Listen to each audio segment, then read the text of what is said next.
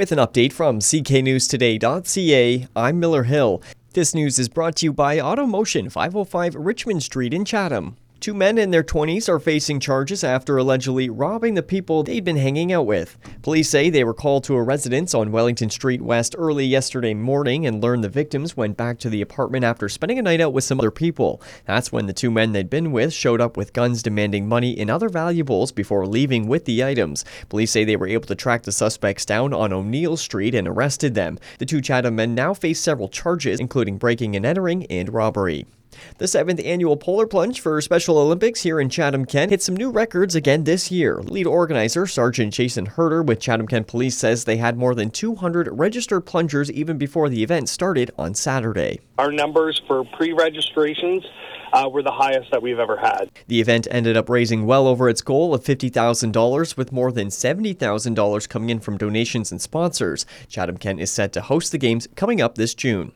Premier Doug Ford says his government will open the Building Faster Fund to communities too small to assign a housing target to. He made the announcement this morning at the Rural Ontario Municipalities Association conference. 120 million in the 1.2 billion dollar funding will help build infrastructure for new homes in rural and smaller municipalities. This approach will continue to reward municipalities that hit their targets while supporting much needed new infrastructure in communities across the province.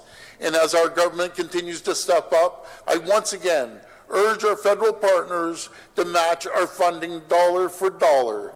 Municipalities that have met their housing targets will start getting Building Faster funding soon. Whatever is left over will help cities and towns that haven't met their housing targets yet.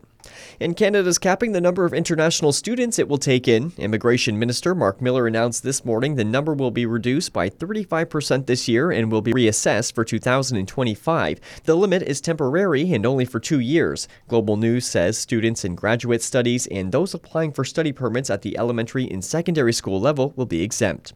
In sports, the Raptors play the Memphis Grizzlies tonight. The Pistons take on the Milwaukee Bucks. In the NHL, Winnipeg is in Boston for a game against the Bruins, while the Canucks are in Chicago. And in other hockey news, the Edmonton Oilers have signed veteran forward Corey Perry. TSN says the deal is for the rest of the season and will be officially announced later today. Now for the forecast light snow or freezing drizzle likely tonight. That's going to change to some freezing rain and ice, with the temperature rising to zero by the morning. Freezing rain on the way tomorrow, changing to rain or snow in the afternoon with a high of plus one. I'm Miller Hill. For more on these and other stories, visit cknewstoday.ca.